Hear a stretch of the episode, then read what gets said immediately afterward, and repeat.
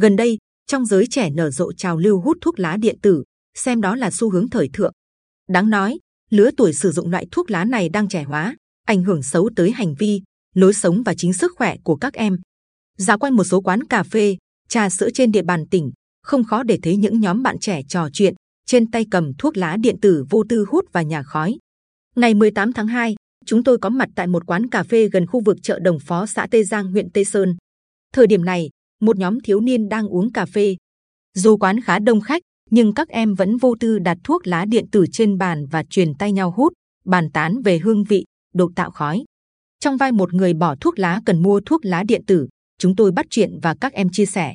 Thuốc lá điện tử này mua từ chủ của một tài khoản Facebook có tên là Mette địa chỉ ở xã Tây Giang, được chủ trang giao bán với giá 150.000 đồng bao gồm thuốc lá điện tử, tinh dầu, cát sạc. Hút thuốc lá điện tử không có mùi hôi, thậm chí còn rất thơm, có nhiều mùi vị. Mặt khác, có em nhấn mạnh rằng hút thuốc lá điện tử chỉ cho vui, cha mẹ biết nhưng không nhắc nhở, La mắng gì. Đáng chú ý, bà Hát sinh năm 1976 ở thôn Thượng Giang 2 xã Tây Giang cho hay con gái bà bị bạn bè chơi trong nhóm dụ dỗ hút thử thuốc lá điện tử, dù bé chỉ mới học lớp 4.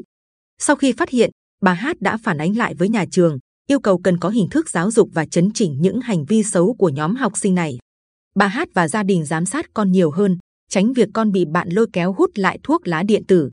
Theo tìm hiểu, rất dễ dàng mua được thuốc lá điện tử trên các trang thương mại điện tử hay mạng xã hội.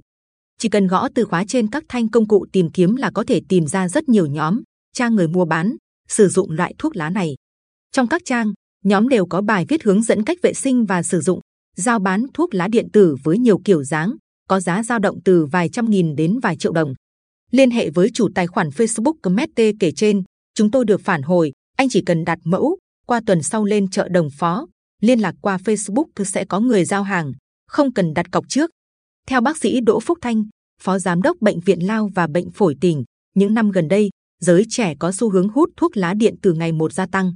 Các em cho rằng hút loại thuốc lá này chỉ để nhả khói cho vui, hoặc dùng để cai nghiện hút thuốc lá điếu, nghĩ thuốc lá điện tử an toàn. Suy nghĩ như vậy chưa đúng, bởi tác hại của thuốc lá điện tử ảnh hưởng đến sức khỏe không thua kém gì thuốc lá điếu truyền thống. Bởi thuốc lá điện tử chứa chất nicotine dạng lỏng, khi vào cơ thể được đốt cháy vẫn là nicotine giống thuốc lá điếu. Các chất hóa học trong tinh dầu thuốc lá điện tử nhằm tạo mùi, khói và tạo cảm giác sảng khoái sau khi hút được phả ra ngoài môi trường có thể chứa kim loại nặng. Các chất này không mất đi, mà vào cơ thể qua làn khói, có thể là nơi khởi phát ung thư. Cũng theo bác sĩ Thanh, thông qua các nghiên cứu, trong khói thuốc lá điện tử chứa nhiều chất hóa học như formaldehyde, benzen và nitrosamine chất đặc biệt có trong thuốc lá và gây ung thư, acetaldehyde. Vì vậy, người hít phải khói thuốc lá điện tử thụ động hay người hút trực tiếp đều có nguy cơ mắc nhiều loại bệnh khác nhau ung thư phổi, thanh quản, da dày. Để hạn chế tình trạng sử dụng thuốc lá điện tử hiện nay ở lứa tuổi vị thành niên, theo giảng viên ngành tâm lý học Nguyễn Thị Thùy Trang khoa khoa học xã hội và nhân văn, trường Đại học Quy Nhơn, cha mẹ đóng vai trò quan trọng.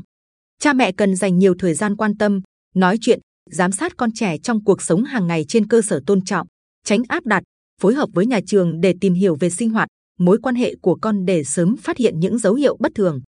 Bà Trang nói, khi phát hiện trẻ hút thuốc lá điện tử, cha mẹ cần giúp trẻ hiểu rõ thuốc lá điện tử là gì, các tác hại, thảo luận với con cách xử trí khi bị dụ dỗ sử dụng.